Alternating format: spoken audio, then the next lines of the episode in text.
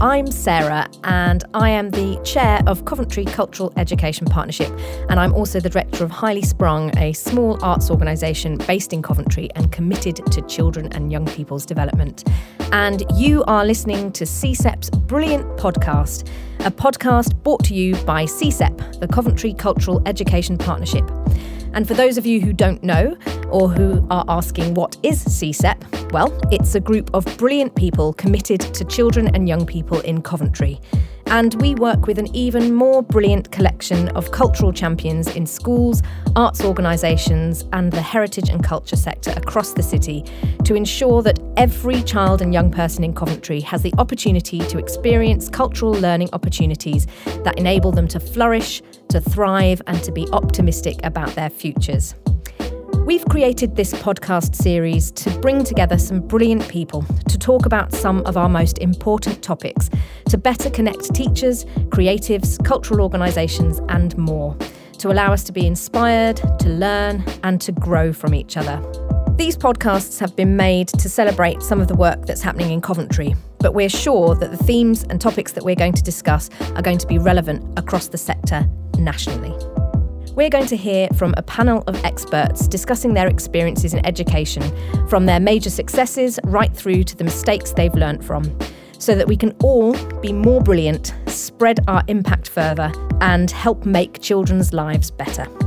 Coventry was named one of the UK's most diverse cities in September 2022, but we still have so much work to do in making every young person feel included. In today's episode, we'll be discussing how arts and cultural partnerships can transform the lives of young people in our brilliant city so that they feel fully seen, heard, and represented. We hope you enjoy this episode and stay tuned to the end to find out how you can get involved in helping us to make sure that Coventry is a place where all children and young people can be brilliant. So I'm surrounded by another incredible group of people in the room today, and I know we're going to have a really exciting conversation. So we're going to start just by inviting you to say a little bit about yourselves and the work that you do, and maybe even talk about some of the partnerships that are involved in the work that you do. So who wants to go first? Um, my name's Reena Jaisiah, and um, I guess I'll describe myself as a multidisciplinary arts practitioner.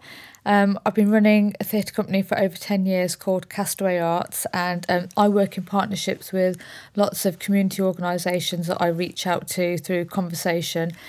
And our aim is to give a voice to those that are cast away from society, unheard stories, and we like to uh, uh, tackle taboo issues or issues that are regarded as taboo.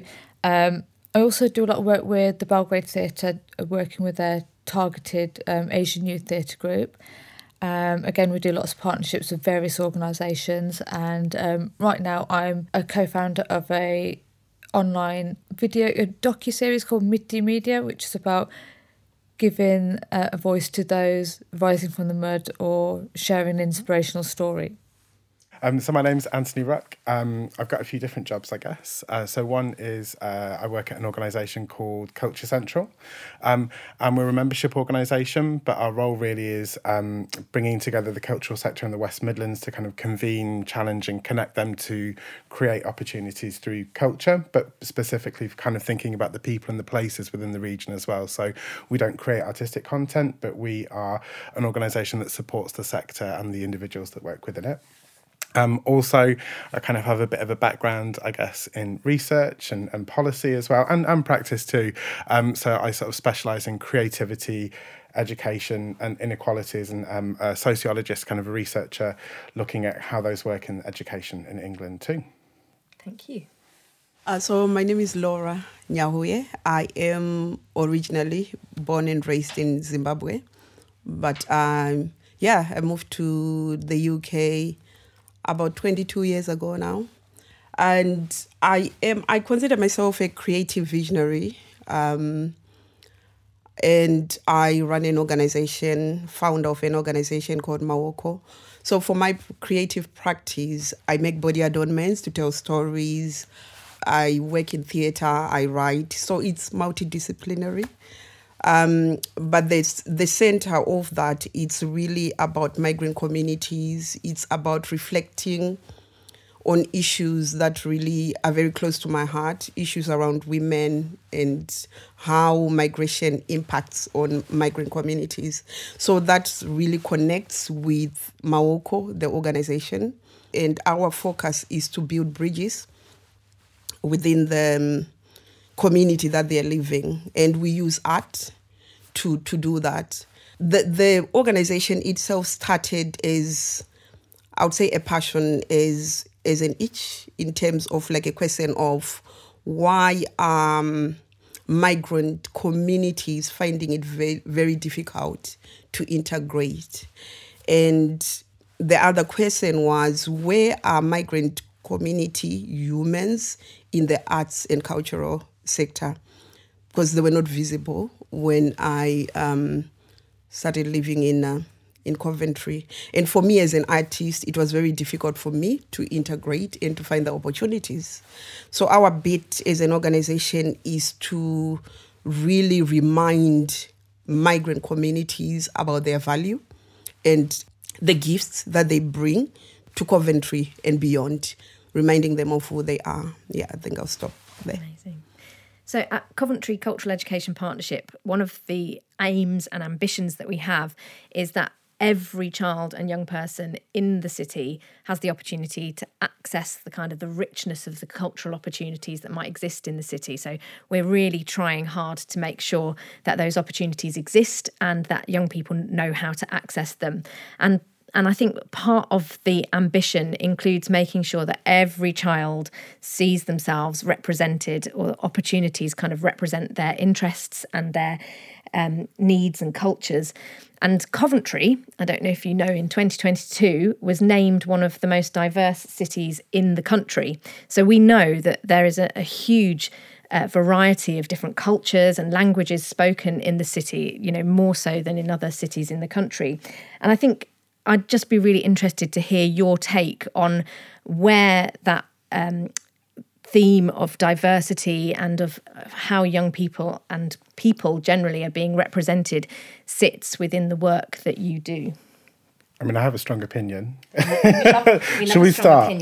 Start so, I mean, um, in terms of the work that I do, you know, I don't have a creative practice, don't work in an arts organisation, but have worked a lot in this way. And I think the question kind of starts with the people that are doing the work, actually. So, when we look at the people that are working or making decisions about what happens in culture, in education, quite often they represent a certain type of the population, right? So, um, I'm trying to think. Uh, the workforce that we know that works in the cultural sector is, you know, largely white white, largely middle class, you know, kind of, um, and other kind of characteristics. So I think for me, the question is partly about then what does that mean in terms of the work that you're delivering and, and what your expectations are of, of young people that are going to take part in that work as well. So there's kind of, um, before we start to think about sort of like, oh, how do we make how do we make our offer more diverse or how do we get more more diverse young people you know in, in the broader sense involved in what we're doing?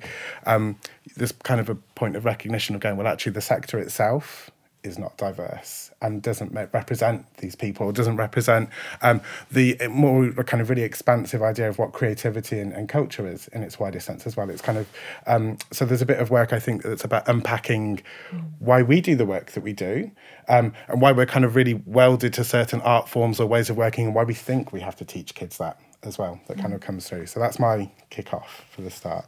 Thank you. And I'll just um, respond to that. So, um, the reason why I was called to do some work at the Belgrade Theatre over eight years ago was because they only attracted a particular group of people and they wanted to reach uh, more community. So I was called in to run the Asian Youth Theatre. And um, I thought at first, oh, why the Asian Youth Theatre? But they said, you know, we need to do targeted works. So we're not reaching Asian communities. And, and you know, Asian communities are you know, vast communities. It's not just Indian kids, it's Pakistani, Nepalese, Tamil, there's, you know, a whole array of Asian cultures in Coventry. And I fortunately have those relationships with those communities because of my, I guess, my um, creative curiosity and wanting to reach people and find, hey, what, what's what's your community about? Who are you? And, you know, I'm just nosy like that, but I think it's a great way to build bridges. So that's why targeted work was done at the Belgrade and it was quite rightfully done. Um, they successfully ran a Black Youth Theatre, which had, again, uh, lots of different communities in Coventry. And I think that's where it starts. Targeted work is really important because otherwise we don't attract the true voices of underheard young people in the city? Yeah, I, I think picking on that um, in terms of representation, it is such a big. Uh, there's no, not well now, slightly improved, but it needs more work.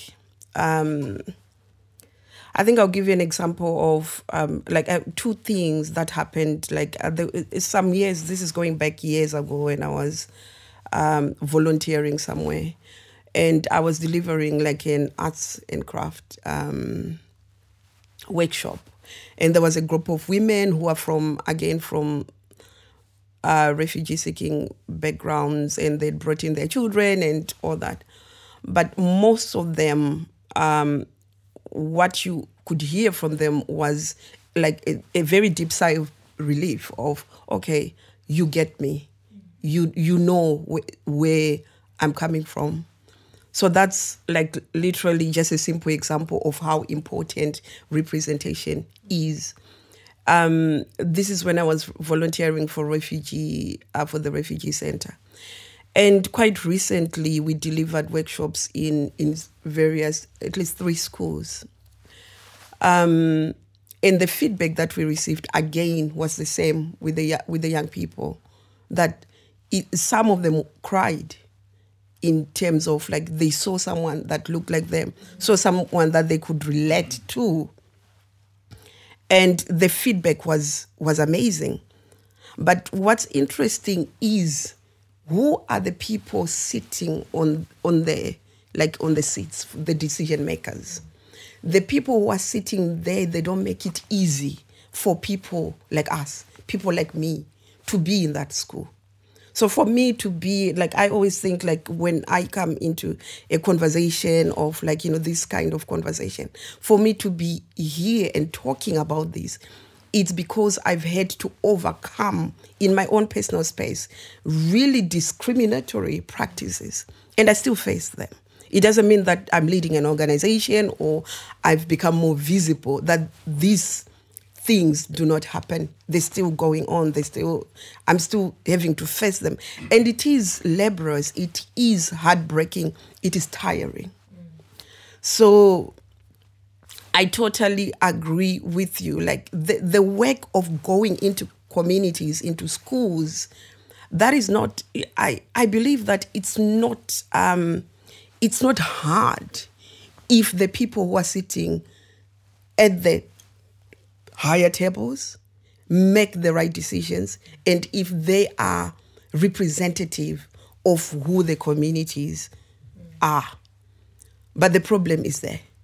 And it continues to exist as much as we are doing the hard work um, on the ground the decision making thing's really interesting. So in because I think it's it is exactly that, but also there's a there's a whole spectrum of decision making that's happening around cultural education. So one of the things that came up from the research was uh, conversations. Obviously, there's kind of like national policy around what cultural education should be, should look like. You know, the questions of like things like cultural capital come into all of that. Um, but what one of the really interesting things that I found. Uh, working with and researching in a school based in East Birmingham um, that was uh, having a, a, Shakespeare project. So all the all the pupils in year eight had to perform uh, in a Shakespeare play, um, and the, in in Stratford at, at, the end of term. Um, but were the ways that not only were the kind of the organisations talking about the work, but the teachers as well were talking about the pupils in this school. So um, just for context, the the school has sort of a really high percentage, or is, is majority kind of um, Muslim sort of um, uh, South Asian Pakistani heritage pupils there, basically. Um, and the teachers there were talking about this project and the value of it, and everyone was saying, We're doing a really great arts project. It's really good, and it's giving the pupils confidence, and it's giving the pupils all of these things. Um, but the teachers were also, I was kind of saying, Well, why is it doing this? Why is it this useful to these pupils? And they were saying, Well, because like this is kind of alien to them. They don't they don't have this kind of experience. They don't use this kind of stuff. And I was like, well, that's a really strong word to use about someone's experience for taking part in the outright, saying these young people need Shakespeare. They need to have these types of cultural experiences to be acceptable in society, right? Mm. And that's kind of what's going. But but that wasn't necessarily just the people at the top that are saying that. It's kind of filtering all the way through the system now. And I think it's that point again about the work that like organizations and like organizations like you were doing is kind of trying to challenge that a little bit and unpick the way that people make these assumptions about the work and it's really interesting. Yeah, yeah it's almost like um, those kind of organizations want to enrich those communities but actually it should be the other way around. It's we've got a lot to say in terms of our representation. We've got you know in the asian community there is a, a very famous romeo and juliet um, story called Heer Ranjha that needs to be heard. That needs to be seen in the western world not always the other way around. So i think you know it, that dialogue needs to happen. It's really really important. Mm. Mm. and it's an exchange isn't mm. it it's an exchange of cultures because if if one comes into a city so we, we're talking about first generation migrants second generation third generation because the way they are so whether i i i've come into this country i've had i have children that i'm now raising or who were born here. But my way of doing things it runs through. So even if like you know my my daughter or daughters have been raised here and they understand the culture of the UK, they still have my roots in them because of how we do things at home. So there's there's real need to marry the cultures, to learn and to have that space for for an exchange, which is always it's always one sided, isn't it? And it, I'd, I'd, like expand it all out and say, you know, it's like it is race, it's uh, class as well, it's um, migrant status, kind of all of these things. So I was really amazed actually. It's come back into my head as you were saying, like, um, one of the teachers was saying, oh, the value of this project is, you know, the kids that come to our school, um, they don't really sit around the dinner table with their families in the evening. They don't have these conversations about what's going on in the news. And I was thinking, well, but why is that better? like, why is sitting around a dinner table having a conversation with your parents kind of the marker of being a good pupil or a good student, right? Like, mm. what? Maybe, maybe mum's working nights, or maybe you know what I mean. Like, and there could yeah. be lots of other things, and there could be lots of other value that, that these families have by relating to um, other activities that they do. You know, maybe on the weekends, or knowing that they mum works at the hospital, or you know these kind of things. Mm, so yeah. it just. Um, it, it's really interesting, isn't it? How like you can expand all of this out, and, and I think it comes back to that question for me about who makes the decisions about culture, and we kind of have like largely white middle class ideals about what is acceptable and what yeah, yeah. what kids need as well,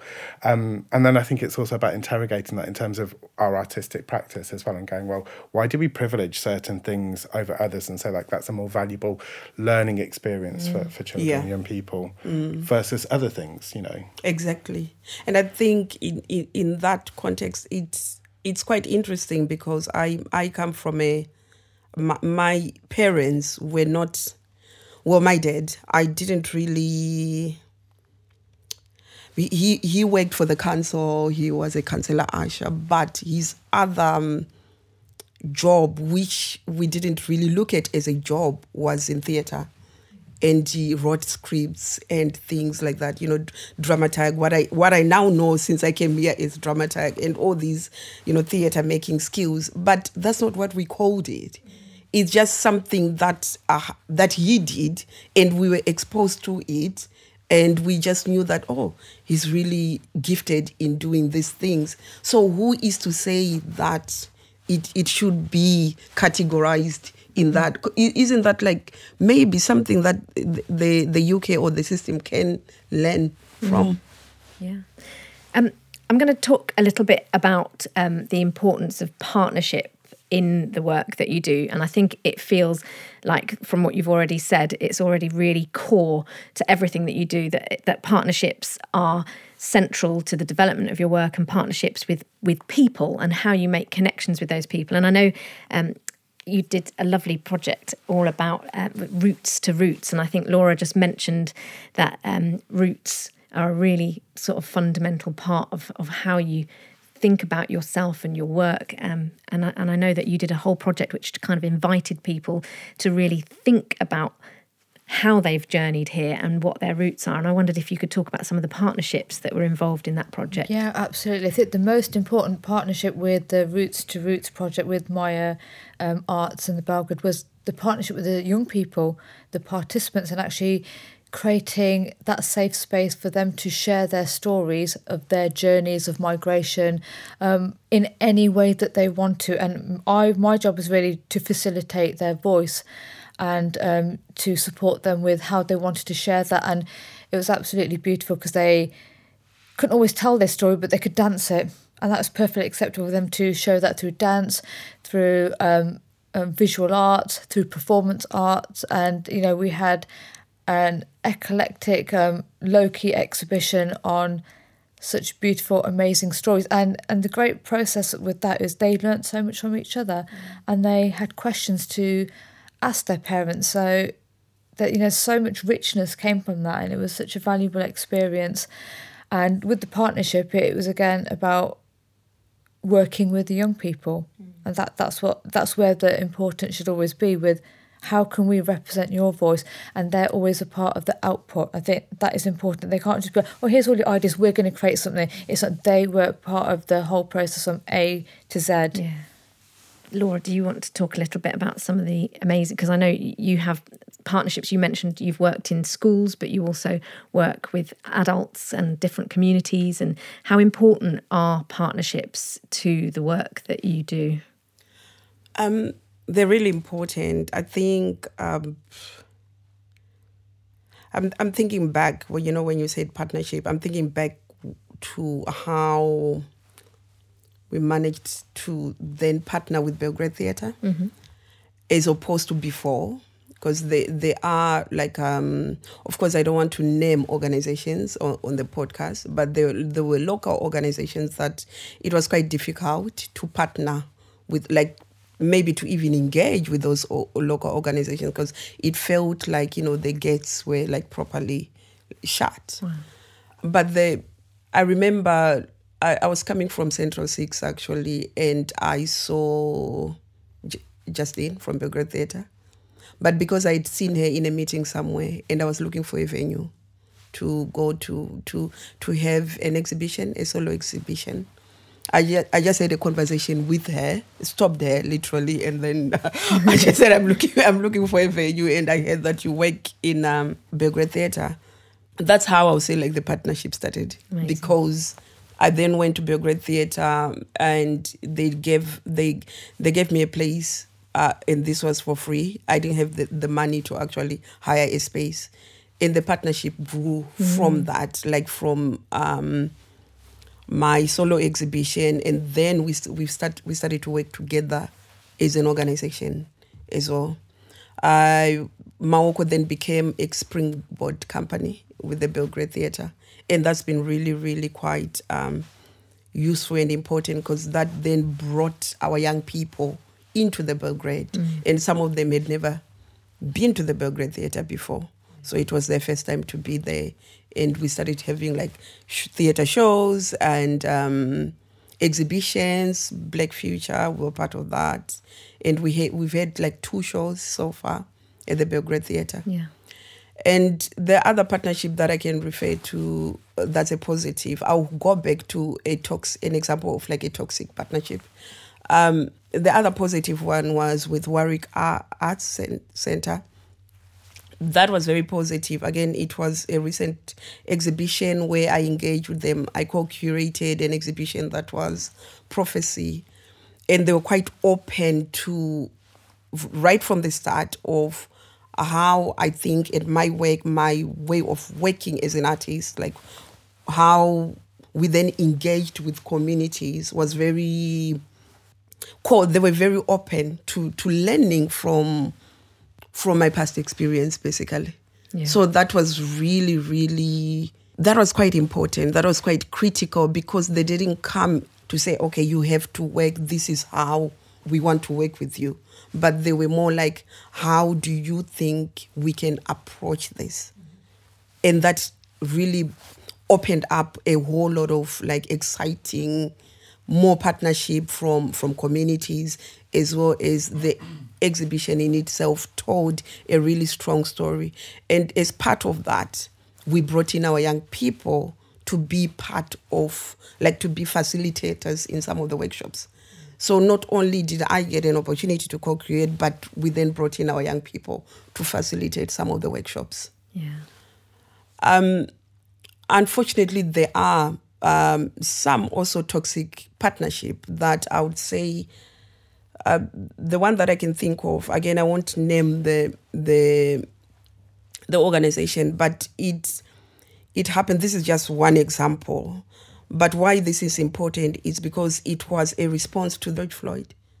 So, you know, there was this awakening that happened within organizations that was like, okay, we need to be more inclusive, we need to bring in black looking people and work with them, make our organizations diverse and um, that the partnership that one of the partnerships that we got involved got into felt like it was going to be inclusive. The conversations were very um, felt genuine. We asked the right what we thought were the right questions. But unfortunately there is a whole i, I don't know like um, there is a default space. And i would like to call, call it like a colonial way of thinking that is so embedded in organizations in some organizations in the way they think and they do things that it doesn't feel like it's actually happening. Because on the externally with their mouth they're saying the right things but actions their actions are otherwise. So this this kind of working it's so it's so embedded Yeah. into who they are. We are talking about roots here because the problem is not only the now the problem is the history right? So the history that we're dealing with but because we've not dealt with this history in a very open way anyway right? It's always been put under the carpet. In schools children they don't learn about this history. Mm-hmm. That's why for us we've even introduced like a, a project that is talking about you know black history and things like that. Yeah. so if this problem is not talked about in schools, it's not talked about, like generally speaking, in these, uh, you know, um, organizations that are the arts organizations, whatever, whatever spaces that we can think of, we don't normally talk about the colonial histories, but they come through still we've we, we continue to experience that as an as an organization. We've had positive experiences with partnerships, but we've also had that colonial mindset Yeah. that is not so obvious. That when you talk about it, it's like, what are you talking about? Where is colonialism now? It's gone. It doesn't exist, does it? But unfortunately, it still does. In different in a different form. And I feel like some people use um, our, us as tokens in our work, and, and they're not really having conversations and listening to our voices. Or we're the tokenized ethnic minority, and that's they've ticked a box and that's it. And and it's not about that. It's about absolutely challenging that whole history, like you said, Laura. And um, yeah, I kind of I will talk about um, that when we get onto that question. Yeah. Partnerships thing is really interesting as well. So like this is like really specific, I think, to arts education or cultural education type stuff. But the idea of I think where I've seen it work really well or had experience of it working really well is where neither organization is saying, I'm here to do this for this is what I want as an organization, this is what I need, and this is what I'm going to get out of this project or get for my practice. It's where organizations are working together with um, a particular kind of like group or people or purpose in mind that's not about them and their practice or their organization or their outputs but about how how does this actually have an impact on children young people for example? Um, and i think actually that i hadn't thought of this before but like the colonial thing's really interesting because i guess it's the idea of decentering your organizations in that practice and focusing on actually what should the what should the opportunity be there or what should the activity be for these children and young people. So i think those things work really really well actually. And, and i like the idea. I'm gonna i'm gonna i was about to say i'm gonna steal it. That would be really bad wouldn't it if i was like, i'm gonna steal your idea decentering in partnership yeah. i'm not gonna do that oh I wondered, Anthony, Yeah. if you could tell us a little bit. Um, I think one of the things I think that's been a really useful conversation framework has come out of Culture Central has been the More Than a Moment pledge, which I know has gone a long way to starting to have conversations and hopefully see actions about making sure that black creatives are better supported throughout the region. So I wondered if you could just talk us about the impact of that work. Yeah, so um, so more than a moment um, came about. Um, so it was uh, after the murder of George Floyd, and there was a moment I think um, that came through with um, Elizabeth Llewellyn, who who's on our board, um, who uh, came to Erica. Um, who's chief exec at Culture Central with this idea about saying, actually, do you know there, there is a moment and there is some action that needs to happen within the region. Um, and out of that um, became a really uh, practical way, I think, and um, of organisations starting to address some of the really historical, systematic issues that address the Black creative workforce. Um, and what that resulted in was, um, and I haven't got the numbers off the top of my head, uh, a pledge that organisations made to the principles of the, the kind of the work behind more than a moment um, around things like uh, increasing um, the uh, the amount of work that was going to the black creative workforce, changing HR and recruitment practices, um, thinking about governance and, and leadership boards as well. So a whole series of quite um, sort of uh, practical, I think, guidelines for organisations to work through, and organisations commit to and um, self-report to each other. Um, that's moved on to a point now where more than a moment is continued year on year, um, and uh, more organisations are signing up to the pledge and. Uh, continues now well, actually more than a moment is kind of continuing as its own organization in its own right to kind of hold the sector to account mm. as well um, and as an organization we're signed up to the pledge and we're, you know we're trying to do that work ourselves and we think it's good for us to do and we think it's valuable for the sector to do. Um, there's been a massive amount in terms of increases in the investment that has gone into the black creative workforce because of this and the number of uh, contracts that have been awarded. Um, is it doing the right thing all the time and is it reaching everyone and is it the best pledge? Um, I, probably not quite for me to say. I think that's you know for various people kind of working in and outside of the sector to, to kind of comment on that. But for us, it's really important, and we're also looking at how now that some of the ideas and the principles behind that um, extend to um, South Asian communities as well, South Asian heritage and working class communities, and people with disabilities as well, and look and looking at thinking about how we can expand um, some of those principles behind it to uh, sort of a wider representation of people that have traditionally been excluded, um, I think, from, from the cultural sector as well. I, I have to make this point about it because we have a big argument all the time at Culture Central. So my my take on the language around this is that people say they're underserved or people that um, aren't represented in the sector, and I sort of the language that I like to use around it is saying that these um, there are people that have actually been excluded from careers in the sector. Underserved means that the sector hasn't been doing enough for you. Actually, exclusion I think is it describes the process in a much more active way. So that's kind of the language that we like to try and use a little bit now as well. And I think in terms of partnership, it's done a really good job at, at bringing partners together to have those really sometimes challenging conversations and and to sort of hold that accountability and responsibility together. So it's it's been um, a really important moment for the sector, I think. So thank you for sharing, Reena. You mentioned that there might be certain types of partnership that aren't so positive, and I wondered if you just wanted to share some of the thoughts around that. Yeah, absolutely. I'll give you an example because I've been many. Um, I worked in collaboration with a, a quite reputable theatre company and they were really excited to work with Asian Youth Theatre like you know so so exciting and I thought well what were we excited about oh the colours um, and it was all kind of stereotypical stuff let's do a wedding and they didn't actually ask us you know, what what do you want to hear from us? It was like they had their preconception what they thought the Asian community was about. I was like, well, hang on, my group are um, an absolute rainbow of different Asian communities. What you're trying to say about this group is is inaccurate, absolutely. So I challenged it, mm. and I made sure that um, I questioned absolutely everything that did, and I said, how are you going to take their stories and represent our voice in an accurate way that you know, celebrates them or just shares a story that they want to share. They don't want to do it about, maybe they don't want to do it about their culture. Maybe they're just talking about, I'm a Coventry lad. I want to talk about my experience as a lad in school and my um, passion for football. You know, mm. it doesn't have to be this sort of like the labels. Um, so, yeah, and, and, and I just, I challenge and question. And, and that's what I did to make sure I know put my stamp on, um, well, doing justice for the young people that mm. I worked with. So, and I think that always needs to be done because there's too many people that just comply, yeah, yeah, let's just work with them because we work with them and they're great and we're getting paid. No, challenge all the time. Yeah, it's really important.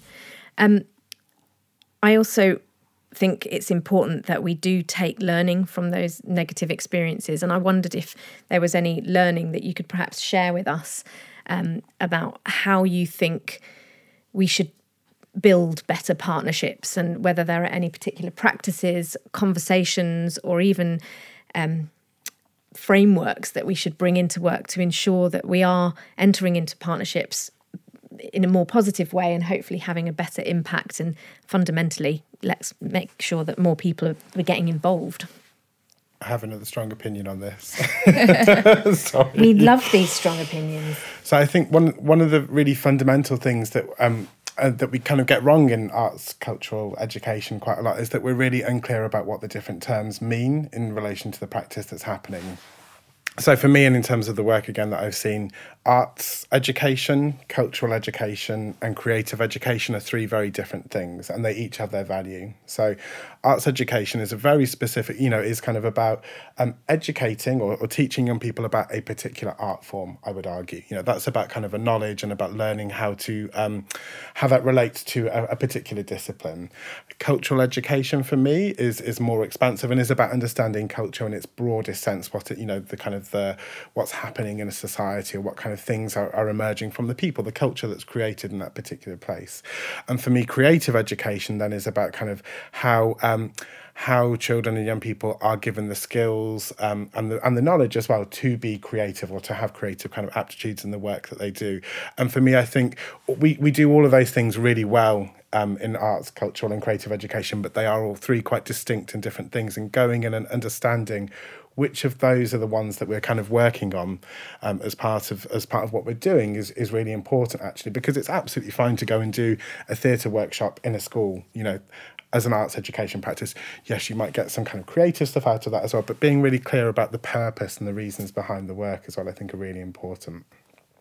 But i'm happy to be challenged on that as well don't, I don't know whether there was much to, to that felt mm. unacceptable there. No, I thought that was yeah. really sensible. I've just never heard it in that way. Actually, I think that's really useful to kind of think because I kind of work like that, but didn't know those terms. so and, yeah, and, and these are terms that people have yeah. used, and we, we never kind of unpick them ourselves actually. And um, and I think actually there's there's also something within all of this, and it relates to creativity. But the I sort of see the arts and um, a lot of what happens in really good arts education practice is kind of a like a pedag. It sounds really awful now. Pedagogically rich space. The way that creatives and the way that artists think and have been trained to think um, allows for kind of a different educational experience and allows young people to think outside of kind of what is possible or what what the kind of the curriculum mistakes or the ways that we normally have to kind of approach things. So I think um, uh, the art, basically what I'm saying is the arts um, is a really useful space for teaching those skills around creativity as well. But understanding why and the purpose and the value of those three things is, is really important. And they, there is value in each of those three mm. areas. There was something really inspiring, Laura, that I was hoping you might be able to share with us. And it, it, I think for me, it really represented just the the power and the richness that partnerships can bring and that is fundamental to your work. Could you explain to us where the name for your organization kind of comes from? Yeah um yeah. So Ma- is a shona is a shona word. Um it's um it means our hands not hands as in h-e-n-s it's our hands so, um, like where I come from in, in Zimbabwe. yeah, because my daughter always corrects me on that, like, oh, you mean hands, hands. it's hands, it's hands. Oh no, it's hands. but anyway, so um, where I come from in Zimbabwe, we say like when when a child is born, they are born with their hands in a in a fist they're holding their gifts and talents. And when they come out, um, they'll slowly opening their hands, giving their gifts and talents um, to the world. And when they're gone, their hands are fully open. They've come and um, they've given. So that's where Maokwo is derived from. I, I think the other one, like to go deeper into into that meaning, what what really is interesting about that is when a child is born, they are born in whatever country that they're born in, isn't it?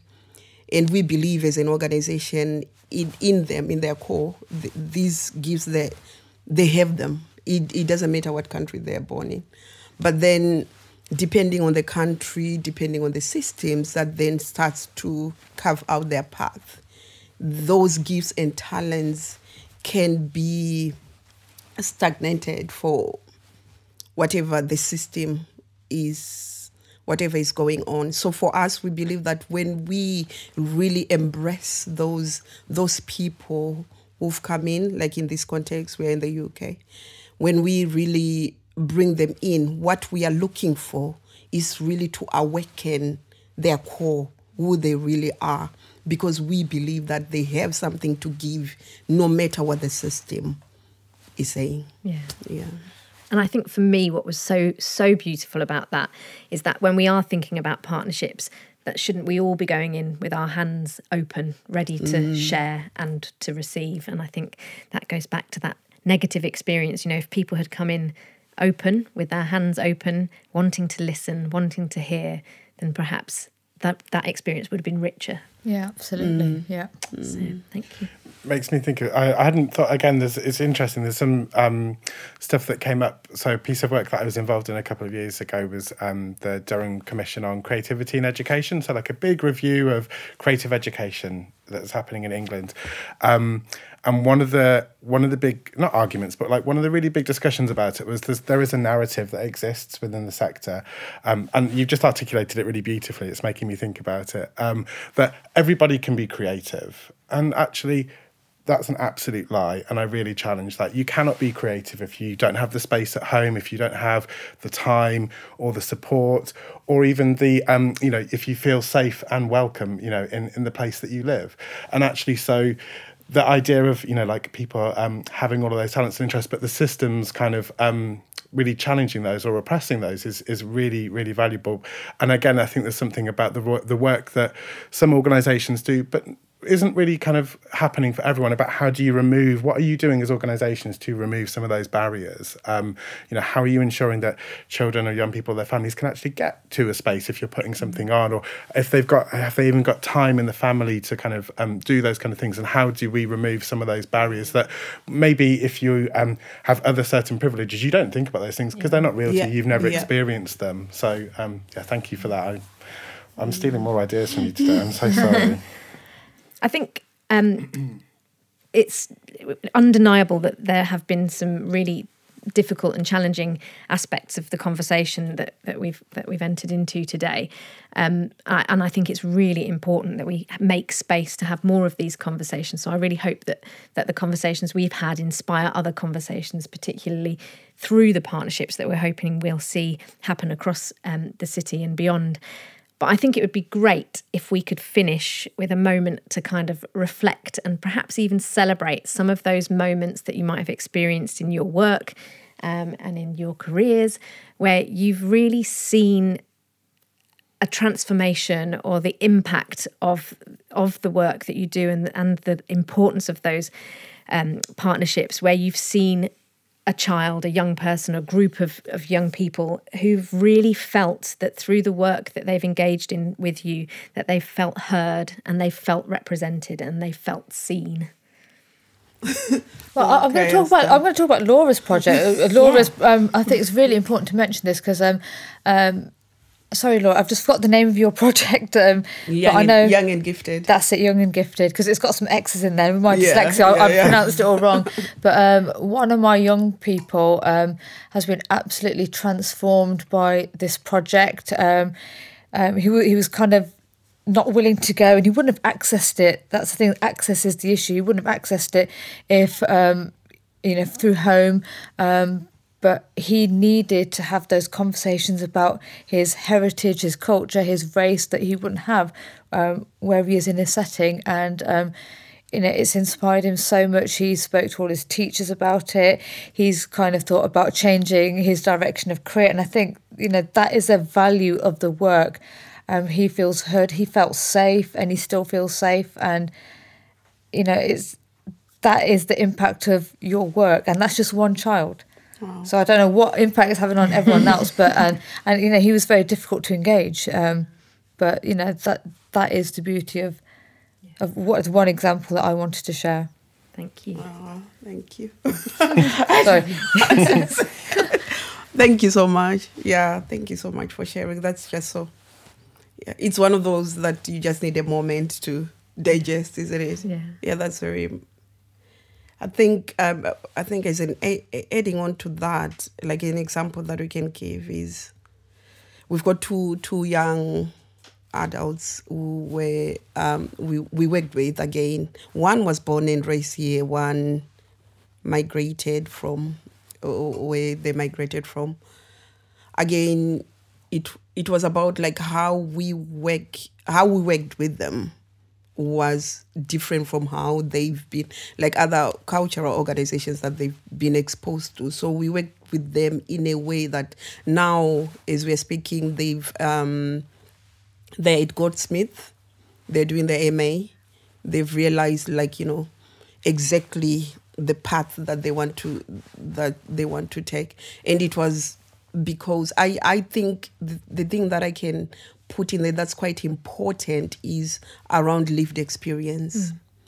Because we can we can go in and give and produce this this project but there's something that is quite core and very important for like um to come in with lived experience. Because the young people will see it they will really lock onto it and they will uh, see themselves in that in in whatever it is that we are delivering so yeah i would say like those yeah those two young people that's the example that i can give It's pretty amazing. yeah, Yeah. that they're now like uh, doing their ma it's just so amazing and obviously with young and gifted thank you Reena No, thank you. that's quite powerful because it's the same approach how we've approached it it's about really tapping into being in the shoes i think someone talked about how does it feel being in that person's shoes how does it feel so that's the approach that we try to to take Amazing. Looks like you've got the last words, Anthony. No, hopefully not. Um, so I'm, I've, there's, there's, you know, there's so many examples and um, of stuff that I could give, but I'm just trying to think about a particular program or project that I was involved in that was quite transformative for me. And actually, I think like a lot of the practice, it was um, probably about ten or so years ago. So there was a. Um, I'm, I'm very conscious in this example as well, so it sounds like a little bit like I'm pathologizing children and young people in this process, and it's, it's not to kind of um, say that. Um, but there was a, a national program that looked at um, the impact, I suppose, of arts and cultural education on, um, I'm doing air quotes, disadvantaged and vulnerable young people. Um, and one of the youth groups that we, we were working with a number of youth groups across London, partnering them with arts organisations. Um, one of the youth groups um, was mainly made up of young people that were involved in um, uh, gang uh, related violence and activities, basically. And there was this youth club had sort of struggled the whole time with kind of being on the program and kind of going, no, it's not for us. We don't want to be part of it. You know, it's, it's too much. It's not working for the kids. And, and we kept on saying like, oh, do you know what? Well, if that's if that's the case and you're you're really worried about putting up, let's change it. Let's do something else. So we were taking lots of steps as an organisation to go. Do you know what? It's okay. We'll make it work. Um, so this whole program had been really really stressful, and I didn't, you know, I wasn't directly connected to many of the young people taking part, but um, we did a residential and we did it um, over two years actually. And um, one of the young people that had been involved at the start of the program um, came back to the second residential and there was a screen printing workshop that was going on that was like just a drop-in activity. Um, and had screen printed a t-shirt for uh, one of his friends that had been stabbed and died um, the previous year, basically. Um, and so made this really beautiful T-shirt in a very quiet moment, in a very small way on this residential, but sort of um, spoke to, I think, a little bit the power of all the artists and the people working on that project to think about the young people um, that were involved there, to have the confidence to say, this isn't working, we'll try something else, and be creative and come up with something that really worked for that young person. So, yeah, for me, it kind of sums it up a lot. Yeah, that's really beautiful. Well, thank you all so much for giving up your time today and sharing those incredible experiences with us. It's been really, really rich conversation, and um, I'm really grateful that you've been in the room together. So, thank you. thank you Thank you. Thanks for listening to this episode of CCEP's brilliant podcast. We're here to spread the word, bring people together through brilliant partnerships that create more opportunities for Coventry's learning and cultural sectors to work together, to improve the quality of activity and extend the reach and impact of cultural learning for all children and young people. If you'd like to join us on our mission, you too can become a cultural champion. Someone committed to working together to make sure that children and young people have access to arts and culture. To sign up to become a cultural champion or to find out more about CCEP, please visit our website at coventrysep.org.uk or subscribe to our newsletter or find us on social media across all the most popular platforms. To be the first to hear about the future episodes of this podcast, just search for CCEP's brilliant podcast in your favourite podcast app and click subscribe. And a big thanks to a brilliant Year 11 student from a Coventry Extended Learning Centre who created our podcast's music with the Coventry Music Hub.